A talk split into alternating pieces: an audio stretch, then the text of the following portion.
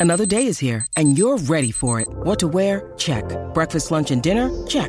Planning for what's next and how to save for it? That's where Bank of America can help. For your financial to-dos, Bank of America has experts ready to help get you closer to your goals.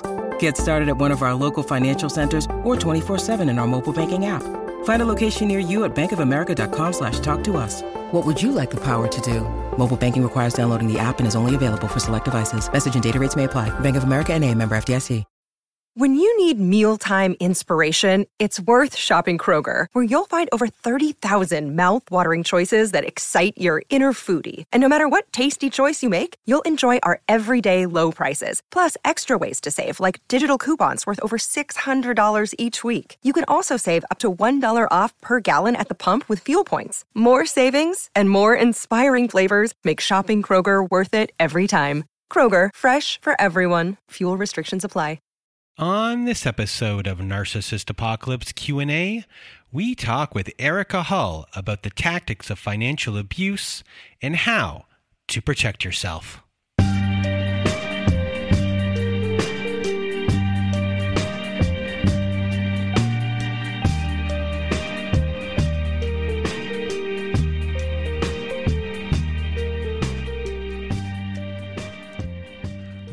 Welcome to Narcissist Apocalypse Q&A everyone.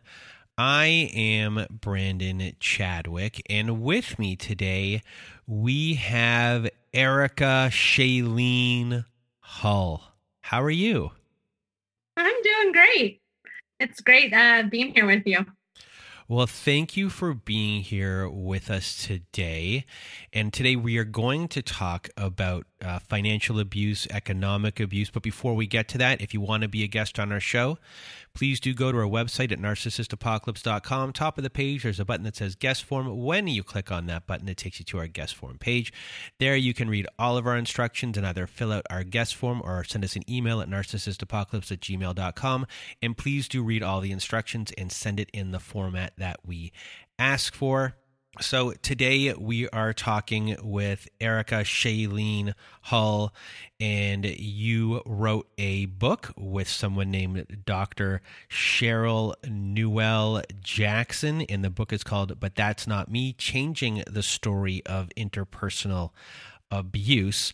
But before we actually get to your story and to discuss the economic abuse and the financial abuse of everything.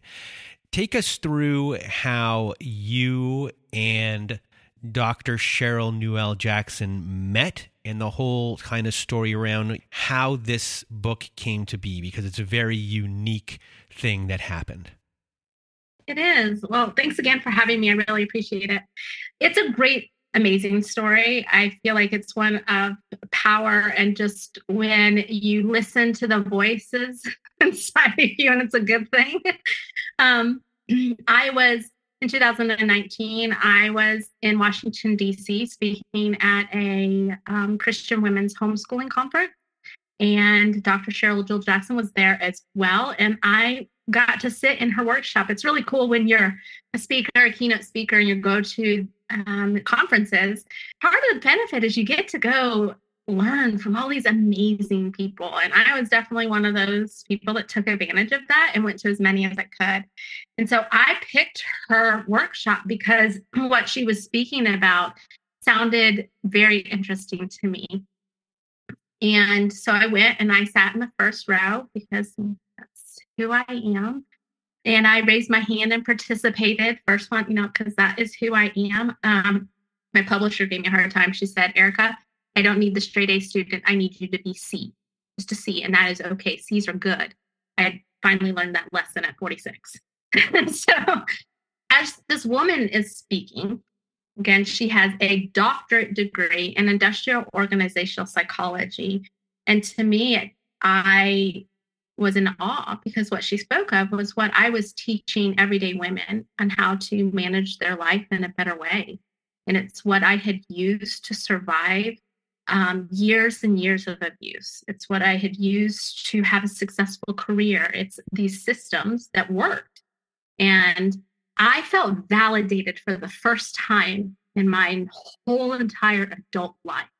And especially after coming out of um, years of serious, serious abuse and having the lowest self esteem I've ever experienced in my life.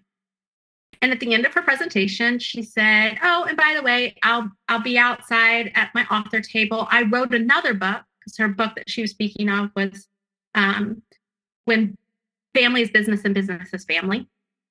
And so she goes, I wrote another book and it's a fiction book and it talks about, you know, something that plagues many women um, nowadays, domestic abuse. And that's all she mentioned. And my whole body just started tingling. So I made sure to go find her at her author table. And as I'm walking up to her table, I I almost don't even remember walking like the steps. It felt like I was just kind of gliding over there in slow motion. And I walked straight up to her and I said, I I know this doesn't sound really insane, but I think we are meant to write a book together. Would you please hear me out? And I paused and I said, she didn't really respond. I said, I have a story I think that needs to be told, but I have a trauma block that I can't get past and I can't type. My hands don't type. I've worked with my therapist. It's not working. It's not doing, but I can talk. I could talk like no other. As a matter of fact, and I just led into this massive story of how I just found out just a little um, weeks, months um, ago that I was victim number eight of a serial abuser, that I had escaped and divorced, that I was still battling, um, that I had two children with. And I was like, there's, I just need to, I need to talk, I need to tell my story, not even to people. I didn't even ask her to write a book that we were going to publish. There was no plan of publishing. I just needed to write this down. I need to document it because I wanted my children at some point in time to know the truth. And they were being told a lot of lies. And that's what it started off with. And it's interesting because she was there with her, I think, believe sister in law. And she comes running around the corner going, if she doesn't want to hear, I do. and just kind of lighten the mood and made it easier um, to talk about. Um, after the, con- you know, we kind of went away, just like, you know, think about it. You know, we did our whole professional thing. You know, we had jobs to do right this weekend. A week later, she contacts me and says, you know, come, let's Zoom. I'd like to talk to you about this and hear more. And so um, that was in the end of October of 2019, and we immediately started writing a book together. What turned out, her thinking she was kind of writing a memoir of my story, what we kind of started out. And as we got started and we're writing, what we realized was is that this wasn't just my story. She realized that it was her story, and she was able to um, really confront what had happened to her in her past that she kind of like stuffed and shoved under the carpet and swept it away. Um, and it was the other women that I had spoken to and learned about them. And I started doing a lot of research, a lot. That's it's just I'm addicted to it. It's part of how my brain works, and um, it started making so much more sense to me for the first time. And bear in mind at this point in time, I have been in therapy. I finally was able to get to therapy and was going to somebody on a consistent basis. And until writing this, I still did not have the pieces to put it together. And this helped make it more sense, a lot more sense. Um, and so we took the six forms of abuse and broke them down to actual real terminology and language that we have today um, and as we're defining it for you and giving you the history, the background, what it is, the nuts and bolts, we break aside and tell you a story that happened to either me or another woman so that you can see exactly what coercive control looks like. What does gaslight lighting sound like in a conversation? What is marital rape? Like, how do we get to the point where understanding this? Because these are big concepts that we need to understand and acknowledge so that we feel we're equipped to handle. We gave it to a few women and we're like, hey, can you tell us what you think? And we were flooded with, holy fuck, you got to keep on writing this. I gave it to my therapist And she's like, I can't like sign off. I'm your therapist. Like, I can't do anything. She goes, but I just want to let you know you're going down the right path and I don't think you need to come to my office anymore. And I was like, okay, thank you. Um, that was a huge, that felt so big for me, you know, for her to read this draft. And so um, Cheryl and I, you know, I call her Dr. C, we decided that we were going to give it a go and we really started going, okay, let's just self-publish it. Let's just do that. You know, she had self-published books and one of her books got picked up by a Christian publisher and we're like, fine, let's just let's do that. I don't know what this is going to be. Let's just do that. And so we published the manuscript in December of 2020. Um at, down in Texas, which is really cool because that's where I was born is Texas. And she lives in Texas. So that was awesome. A lot, a lot of closure there. And the manuscript went out and we got a lot of really amazing feedback. And we are like okay maybe we should take this seriously and actually have it edited because there were so many there's there's so many mistakes in the manuscript. I mean just like things that we just you know it's just us two women. We have full-time jobs and families. You know we're running businesses doing all this other stuff and writing a book together um, and two people coming together to put one piece of material together is a huge challenge, right? At any any point. So we did it, got and I just believed that I was going to find the right publisher and actually somebody who connected you and I together, Sabrina. I'd been a panelist on her podcast for quite a while and she's like, "Hey, I met this woman and it's an all-female publishing company. I think you guys need to talk." And she just connected us. And um, before I knew it, I had a publisher at an all female publishing company, which couldn't be more perfect for the book that I wrote. Uh, that the women that were editing were survivors of um, interpersonal abuse, domestic abuse, and violence. So that was even more of a just wink of like this was meant to be, and it's been amazing. That book was published um, October fourth of twenty twenty two for Domestic Violence Awareness Month and that's where we're at. Families have a lot going on. Let OLLY help manage the mental load with new cognitive help supplements for everyone four and up, like delicious Lolly Focus Pops or Lolly Mellow Pops for kids. And for parents, try three new Brainy Chews to help you focus, chill out, or get energized. Find these cognitive health buddies for the whole fam at olly.com. That's O L L Y.com. These statements have not been evaluated by the Food and Drug Administration. This product is not intended to diagnose, treat, cure, or prevent any disease. Look, Bumble knows you're exhausted by dating. All the must not take yourself too seriously and 6 1 since that matters. And what do I even say other than hey? well, that's why they're introducing an all new Bumble. With exciting features to make compatibility easier, starting the chat better, and dating safer. They've changed, so you don't have to. Download the new Bumble now. So, your book is about 300 and some pages. It's hefty. And there is a section on economic abuse and financial abuse, and it's something that you dealt with every single day. It was really a, a heavy, heavy thing in in your story. So many people are going through it, and they need uh, the tools to help and to understand that this is what they're going through. So, you know, your uh, book is a fantastic book and this section that you wrote has a lot of information in it but it's also very personal so um, I guess we're going to kind of do an un- unconventional thing when it comes to doing like this Q and A episode, and you're going to start, you know, reading, you know, giving part of your story of the financial abuse, like the really nitty gritty details, and we're also going to be dispensing a lot of information, and I'll kind of move in and, and out, asking questions uh, throughout it. So, I guess um, take it away. I worked hard, like really hard I'm talking two or three jobs at a time. Early on in our relationship, I moved in with his parents, launching our relationship ahead a little more quickly. Though we were young, I had no desire to live with someone else's parents. I was an adult and I wanted to behave as a one. Now I know many people who live with their parents or in laws. When an active choice is being made to live in that situation or when it is intended to be temporary, it is different than when you financially can't afford to get out from under it because of one of the partners isn't responsible with money and is making poor and selfish choices. What started out as a temporary situation of necessity turned into our normal. The more I worked, the less money it felt like we had.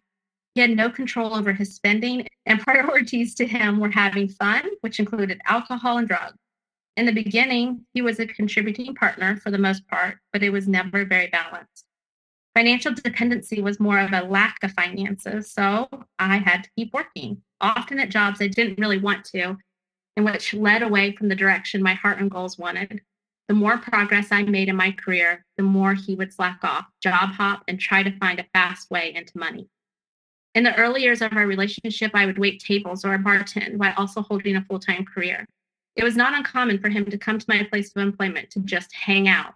Whether it was a lack of social skills, the ability to know when enough was enough, jealousy, or a power struggle, his actions quickly affected my job, the relationships at work, and ultimately my desire to continue to show up. I dreaded the days I needed him to pick me up because for sure he was already wasted or would get that way while I was working. Naive as it may sound, I really thought things would change, that he would grow up and mature. I had compassion because we were young and he was already a dad when we met at 19 and 20 years old. I knew he needed time to let loose and just be a young adult male. Life was a roller coaster, and any stability during that time was provided by me working hard for it. We moved into a townhouse, again secured by me, and from there I was able to buy a house within that first year.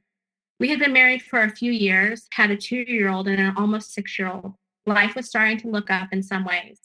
I managed our life, worked full time on salary, went to college at night full time, and started my own organizational administration outsourcing on the side part time, all while taking care of all the house home, all of the home management. He was around and participated when he wanted to, but for the most part, he lived as if he had no responsibilities or people who depended on him. Within a four year period of time, I lost my salaried job, partly due to his constant calling and showing up. Was conv- convinced to refinance our home to use the equity for various expenses and had my retirement cleaned out for this is a good idea for our family expenses. Sadly, those expenses ended up meaning a large backyard shed to hold his music equipment and band practice. He sat out there for hours drinking and not participating in our home. Almost 10 years in, I wanted a solution. This was my constant. He would work a job and within months find a reason to quit or get fired. The longest period of time he held the same job was three years. And to top it off, my birth control had failed yet again and I was pregnant. Even though at this point I felt like the situation was helpless and he wouldn't change, I didn't see a solution except to keep working as much and as hard as I could. Our second son was born with a disability, so this added on a new element of responsibility. Again, thinking, okay, he will grow up now. So I stayed, continued. A few years later, after 13 long ones, I was done. I was exhausted, financially depleted beyond what I could comprehend, and knew this was not what my life was supposed to be, should be, or what I wanted. Still to this day, more than a decade later, I am still in financial recovery. Looking back, I can see that economic abuse was one of the first ways I was conditioned. I grew up being taught that when you were married, you became one with your husband in all things. Many of us have been taught similarly. And why wouldn't you join everything together? Doesn't it make some, it simpler, build trust, give you a common goal and foundation, encourage the team mentality and less selfishness? After a marriage with several elements of what I would refer to as mild abuses, now that I've experienced much worse. I was desperate for security, for a partner, for stability, work ethic, and a decent financial foundation. The economic abuse in my first marriage primed me for future abuse because I was desperately looking for someone who would contribute, pay bills, and provide stability. My first marriage wiped me out and made way for the all American predator to step in. With my first marriage, it may not have had the impact that it did because my second husband just picked it up and took advantage of it. So, when it comes to economic abuse, it is the least discussed type of abuse. So, you know, within your research, give us a little bit of a, a primer of economic abuse and uh, financial abuse, uh, and, and, like I guess the definitions of everything, and kind of what's going on in in society as a whole, in, in the thought process on economic abuse. Absolutely. Um, economic abuse is the least discussed type of abuse, and yet it remains the most prevalent. Uh, between 94 to 90% of domestic violence survivors have experienced economic abuse. That's a lot. And I mean, that's a lot. we we just say 100% because when we actually started defining out what economic abuse was, we found that even in healthy relationships, there could be an element of financial abuse going on, but you would not report that as a domestic abuse situation. So there's a lot of economic abuse happening in seemingly healthy relationships. Economic abuse or financial depend- dependency is defined as making or attempting to make an individual financially dependent by maintaining control over or limiting access to shared or individual assets and or financial resources withholding one's access to money, forbidding one's attendance at school or employment, and or limiting the current or future earning potential of the victim as a strategy of power and control. That is the official definition. Victims are separated from their own resources, rights, and choices, ultimately isolating them financially and creating forced dependency, which is the desired result. Economic abuse allows the abuser to quickly establish, maintain, and increase control at their discretion. The sad fact survivors often cite financial manipulation as a primary reason they stayed with an abusive partner. So, when it comes to economic abuse, what are the main tactics that are used? Controlling the family income and either not allowing access to money or rigidly limiting access to family funds, keeping financial secrets or hidden accounts, putting the victim on an allowance or allowing the victim no say in how money is spent, making them turn their paycheck over, causing the victim to lose a job or preventing them from taking a job.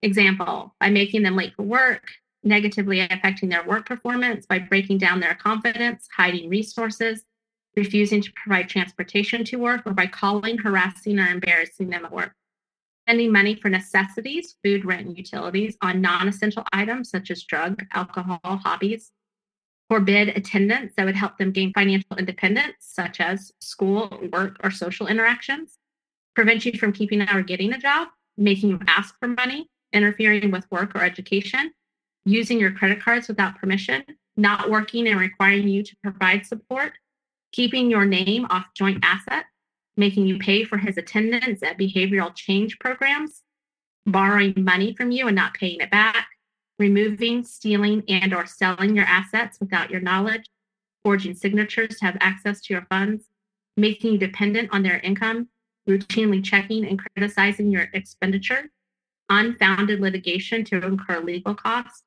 having to repay relocation expenses to avoid further abuse that is only the list that we could actually come up with. There's so much more. That's what's sad about it. We talk, I just want to acknowledge that when you are forced to stay home and not have income, or if you even if you make that decision and it's decided together and you think you're making that decision together, when it's used against you, as a woman, it's really, really difficult because the choice that you made, or you think you're doing the right thing for your kids, or you made this uh, choice together as a partnership, is now being used against you to hold you down. You also feel less of yourself. You know, we think we talk about the importance of like socialization, you know, you become even more isolated. So that's part of too financial abuse is the isolation part of it. This episode is brought to you by La Quinta by Wyndham. Your work can take you all over the place, like Texas. You've never been, but it's going to be great because you're staying at La Quinta by Wyndham. Their free bright side breakfast will give you energy for the day ahead. And after, you can unwind using their free high speed Wi Fi. Tonight, La Quinta. Tomorrow, you shine. Book your stay today at lq.com. So before the show, we discussed the term forced dependency, that being, you know, being forced to stay in situations because finances make it impossible to leave. You're unable to care for yourself and possibly your children as well financially. And especially with kids involved, because it's nearly impossible to be a stay at home mom who has not been working regularly outside the home to find any sort of employment that can pay both your bills cover childcare. Everyone listening right now who has kids and, and financial issues understands this, really understands uh, what I just said and how difficult it is. And, you know, some victims, you know, you don't have a bank account or credit or any form of savings and you can't qualify for loans or housing. I hear that all the time uh, when talking to people. And we also hear on our show when victims are legally responsible for the debts uh, of their abuser, and that comes out during the divorce process. And you can also get into a huge amount of debt during the divorce process, custody battles, and lengthy legal battles. We've heard many times on the show about lengthy legal battles that that, that literally bankrupt the victim. So when it came to your story and your situation that you went through, I guess discuss financial abuse, how it impacted your life, specifically with your second abusive relationship. He was a military veteran and he had served his years. And so he had his disability that he qualified for. Um, he had his retirement and he got amounts, more amounts because I he had married me and because I had children and he was claiming them. And because of these other children that I finally figured out and found out about. So, you know, he's getting certain amount because of all of these offsprings. Um, so right there is a financial abuse that was going on immediately. Um, the secretness of different accounts um, that definitely went on, but not where there was like large amounts of like, I just, I'm like, how are you paying for this stuff? Like there would be credit cards that I wasn't aware of. And um, he did a lot of to pay Peter, pay Paul, whatever that saying is. Basically, I'm moving money around just to keep on circulating. I don't know I actually have the money to cover it. He did a lot of excess spending um, because if you know, we had nice curtains and bed sheets, and the house looked like it was supposed to look like in middle class America, then we must be doing well. He definitely wanted to put on an appearance. Um, there was, he would spend excessive amounts on his truck just to like change the way it looked. There was no like reason for it. Um, vehicle, like my vehicle wasn't in my name. I thought I, my name was on it. That was the lesson I learned afterwards. Um, he would take uh, child support that I was getting from my other children and utilize it and make me turn it over to him. Um, when I was earning money, was required to turn over, but his wasn't. Like it was like, I don't understand what's going on here. But I was also under the mentality of I married this person, whether it was choice or not. I married this person. We're working together. We're a partnership, and this is what we're gonna do um, forced me to go to school for him. So there was another financial abuse. I literally attended online class college for him because if he went to school, then we got extra money because he was using his these all the stuff the military was giving him. So like he actually was using me to abuse other systems financially. Like and anytime I spoke up about these things, it was worse off for me. And so, like, when it came to the whole schooling thing, at least, I, mean, I loved learning. And so I was excited for a little while, but then it became very abusive and it used it against me. As a matter of fact, I have a picture of the day I gave birth to our second child with a mini laptop up because I had to get answers done so he wouldn't fail. I have that picture. I have it's so solidified in my memory of knowing exactly what I had to do after I had just given birth to a baby. It was ridiculous. So, but he also, in a way, financial abuse can be when you overspend on somebody to make them feel better, right? And so you're thinking that this is how life should be, and you know, this is he's saying he's sorry. Um, in essence, it really it's not. It's just to kind of soften the blow so that the next time he tries to dominate or power control or hurt or whatever, you're starting to be trained of, okay, he's going to do something nice and it gets better. It gets better after this. Like it'll be better after this. Um, so those are just a few examples. Um, no matter what he was doing financially, he always turned it on to I wasn't making enough or I was doing something wrong you buy the wrong things at the grocery store. That's why you don't have enough money. You know, you, grocery shopping was a financial category that he used against me because I didn't buy the right stuff. And there wasn't like if there wasn't certain things on the shelf, then I would get in trouble. But if I bought those things to put them on the shelf, I wouldn't have enough money to actually feed my kids healthy meal planned food. Right. So that in itself is financial abuse because I'm constantly going, can we take the calculator, and my list? And, you know, I'm always concerned and anxious over what I'm spending and having to justify it, show the receipt, um, even how much I spent on my gas because he could track. According to him, he could track based on how many miles are on my vehicle and what I spent on my gas, where I went. And I believed that for the longest time. So it's all different ways. That's what I'm saying is there's so many different tactics. And that's why we have to talk about all of these because they happen all the time and in little micro ways even in healthy relationships they can happen and we just need to nip them and then move forward so when it comes to uh, faith-based abuse and the workplace also we have a lot of gender roles that uh, become a big part of uh, the abuse. So when it comes to both of these things, uh, how does you know being specifically female here, um, you know, cause a a huge uh, issue, or how is that used against you uh, to you know enhance the economic abuse that is going on? That's a great way of putting it. I would I would say they're contributing factors of ease.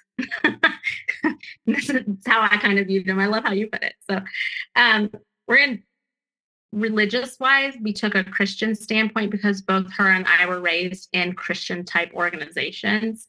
Um, so I don't know anything about other religions and I don't want to speak of them. So I'm just speaking of this, just so we know.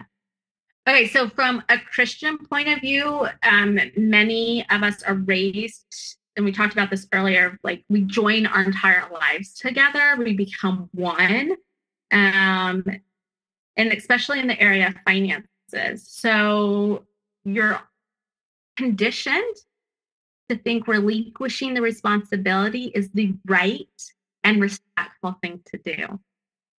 Um, and there's not a lot of questions asked. It's kind of if you're doing this you're being a good wife. You're being a good wife. You're trusting your husband.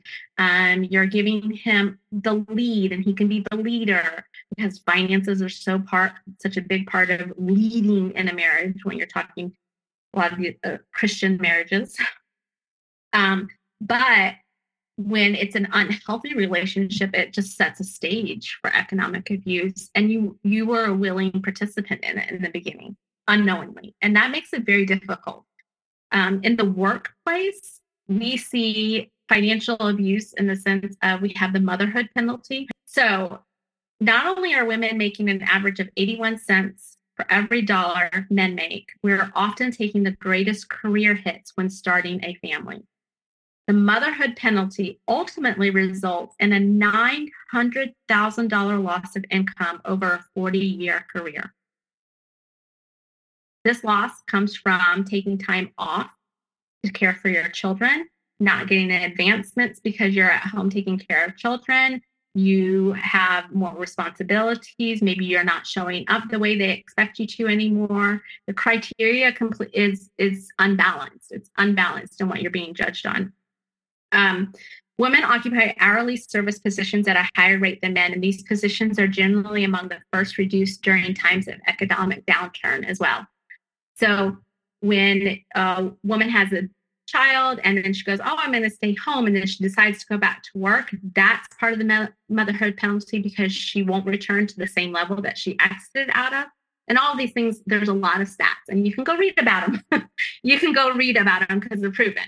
Um, but the motherhood penalty can also be used against you to create an even more richer environment at home for economic abuse because now you're less likely to make the money that you thought you were going to. Your career has been impacted. Um, you're most likely taking all, the entire role of home management and care. Primary parent is what we call it, primary parent role. Um, and so all of those affect your ability to perform in a career as the standards that we currently had in life until recently when the pandemic hit and more people have worked from home did it start to really change, honestly, which is really cool because we were writing this right in the middle of it. So it just it was really amazing how we were seeing things coincide. So, again, referencing the recent pandemic, women were more commonly called upon to address the increased childcare and schooling responsibilities as offerings began to shut down. Even as schools and daycares open back up, women carry the additional burden of virtual schooling, juggling ongoing shutdowns, and monitoring new requirements, further decreasing their ability to focus on work and career. And so, this is just a very small amount of ways that as women we face economic abuse out in the world that impacts us and can have a great impact on us at home as well. So if you if you can stack all those together, it's a financial shit show for a woman at home. Um, if you're only being challenged on, you know, the motherhood penalty, it's still a huge challenge and it sucks. It really does suck that that's the world that we lived in. But when it's added on at home with a partner who is not um, supportive, um, who it possibly is either having experiencing serial adolescence or using it to power to dominate and have control, um, it becomes a petri dish that is ripe for other abuse. So, something you wrote about was as far as economic abuse goes is you don't know what is a healthy kind of economic choice or an unhealthy choice and you know you're you, a lot of people aren't coming from financial literacy uh, in, in in in many ways and it's hard to discern well, this sounds like they're making a good choice here as far as our future. Or is what I'm hearing, you know, someone who's trying to, you know, put me in further into a hole? Because a lot of the times you're dealing with someone who makes a lot of sense.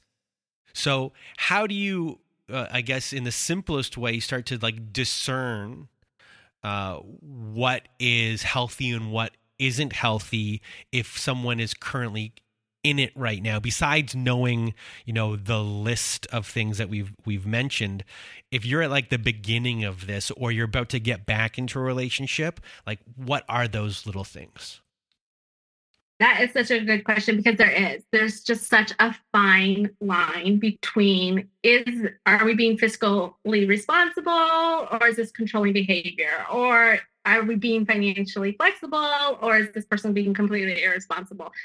Um, and it's hard. So the only way we can actually do it is we have to have conversations. We just we have to start talking about things. That's first and foremost. We have to start talking about things we have to start asking ourselves questions am i okay with this am i comfortable do I feel dominated or coerced into these decisions that we're making? Do I feel like I have a say say so? am I agreeing fully? Do I understand this enough to be able to, to agree to it? There's many people, many women who've forced, been forced to sign contracts that they didn't actually know what they were signing because they weren't given the ability to understand it. And it got them in a lot of trouble. And that's abuse, you know? Um, both sides of it, men or women who've ever been done to it. But, and you have to ask questions. If you're in a partnership, start asking are you both in agreement with the goals and how you're going to get there do you feel you have a sense of security do you have your own accounts do you talk openly about it does it feel like there's any secrets like question ask questions so many questions until the point in time that you feel safe and secure and certain and then double check. That's what I said. Just double check yourself. And then when you're good, you're good. And you revisit those questions and you revisit um, the things that you, the boundaries that you've set. Um, and if you don't know, go educate yourself. I, that's what I did. I was like, okay, apparently I'm naive in this subject. I thought I knew, I knew what was what. I did not. So I went and educated myself. And there's a lot of financial institutions that have set up programs for abuse victims so that they can learn fiscal responsibility so they can learn the things they need to and so that they can have accounts that aren't um, accessible by their abuse there's a lot of things resources out there um, and i i encourage you to make sure that you have financial security that is yours no matter what even if you have a healthy mm-hmm. relationship so, when it comes to leaving, what needs to be done? And for you, how did you reestablish yourself? So, I by no means am a financial expert or advisor at all. I am a woman who has lost it all and it has been taken and stolen from her and is still managing to keep on pushing forward. So, these are the things that we came up with that I know had I done, and some of the things that I did do that helped um, as well as um, a few other women that we talked to.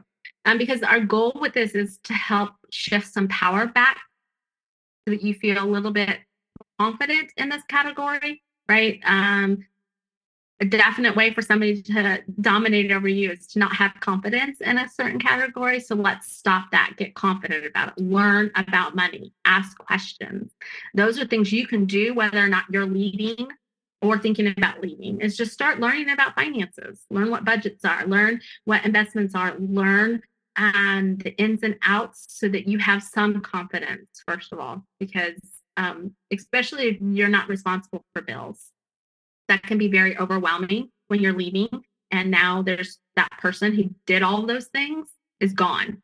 Um, this is also in the case of healthy marriages where one path one person passes before the other and that person was the person who was financially responsible or administratively responsible for their entire partnership and life and they never communicated to the other person about how any of this stuff went on these are forms of abuse that we can prevent so let's work on those um, so some of the ones that if you're in an abusive relationship we suggest is have an emergency evacuation box that includes if not the originals, at least copies of birth certificates, marriage license, passports, or any other important papers, phone numbers.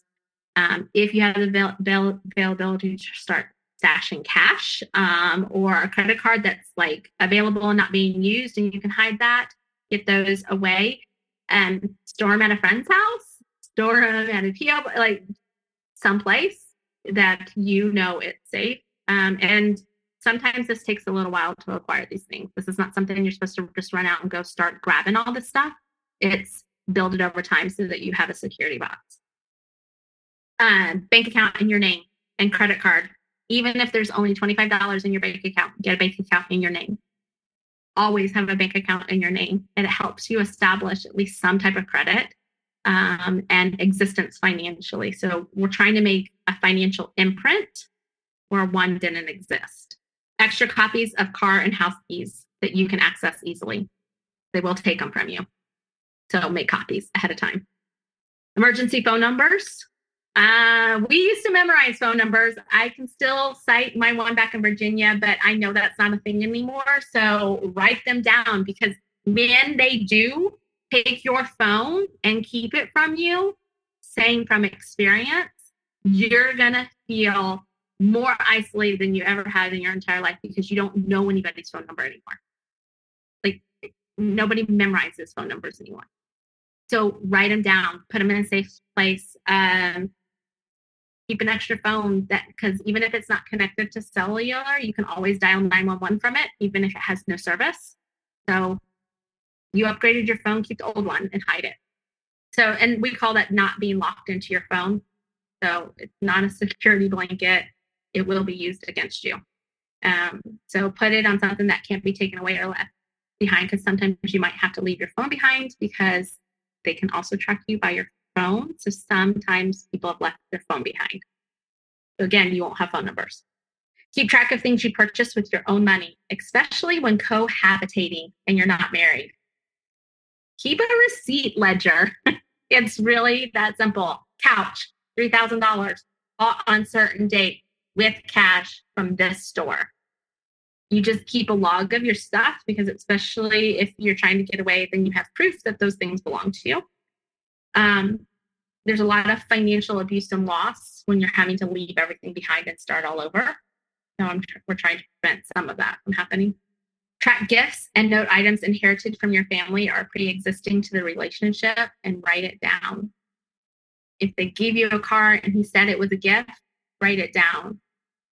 If bought you that dog and it was a birthday present, write it down. Anything that's ever referred to as a gift or a present or just because I love you, write it down. Um, so those are just a few really easy, simple ways that you can start to protect yourself financially. Even if you're in a healthy relationship, those things would be beneficial. Um, because then when you're ready to write your will and pass things down, you've already done the work and your relationship was healthy, which is what we want for you. Then now you have the work done. so it's beneficial all the way around. So, Erica, um, before we leave today, is there anything else you know that you want to kind of impart on our community uh, that we haven't touched upon today? Um, I realize many of us don't recognize or won't recognize abuse in our lives, and that's okay. I, you still need to read the book because we need allies. And the only way to really be an ally is to be educated and to learn the language. So not only you can acknowledge it where it's happening um, in your life or around you, but maybe you can see it in somebody else and you can be that person that can help them and say instead of oh yeah that's what happens or i've seen that or yeah i heard about that you can be the person that says do you realize that that's unhealthy and what's happening right now is coercive control or you, you do realize that right now you're being financially abused and that's not okay. Is there something I can do to help you? And if we can, more of us can be those people, then we can make an impact on abuse and people's lives. Well, Erica, I really want to thank you for being a guest on our show today and sharing your knowledge, sharing a bit of your story. And I also want to thank Dr. Cheryl Jackson, who wrote this book with you. And just a really big thank you for uh, being here with us today and, and covering this topic of, of financial abuse. Thank you for having me. This has been an actual honor thank you for allowing me that privilege. I really appreciate it. Well, once again, Erica, thank you for being a guest on our show. And if you want to buy Erica's book, it is uh, there will be a link in the show notes. And if you want to be a guest on our show, please do go to our website at narcissistapocalypse.com. Top of the page, there's a button that says guest form. When you click on that button, it takes you to our guest form page. There, please do read all the instructions and either send us an email at narcissistapocalypse at gmail.com or fill out our guest form and press the submit button. And if you want some support, we do have a support group at our website at narcissistapocalypse.com. Top of the page, there's a button that says support group. There, you can go inside and you'll see that we have Zoom meetings every Wednesday night, Thursday afternoon, and Saturday night. We have forum boards on there for you to post on, get the validation that you need. You can ask questions. Your fellow survivors will be there to respond, validate you, and answer you, and just really take care of you through the whole entire process of, of what you are dealing with and what you're going through. It's a great group of people there. So if you need support, please do join our support group today. And if you need even more support, please do visit our friends at domesticshelters.org. At domesticshelters.org, they have articles and resources to help you make sense of what you're going through. They have every phone number, they have every email address and web address for shelters and agencies, no matter how big or small your town is. Domesticshelters.org has it there. So please do visit them today. And that is it for today's show. So for myself and Erica Hull, we hope you have a good night.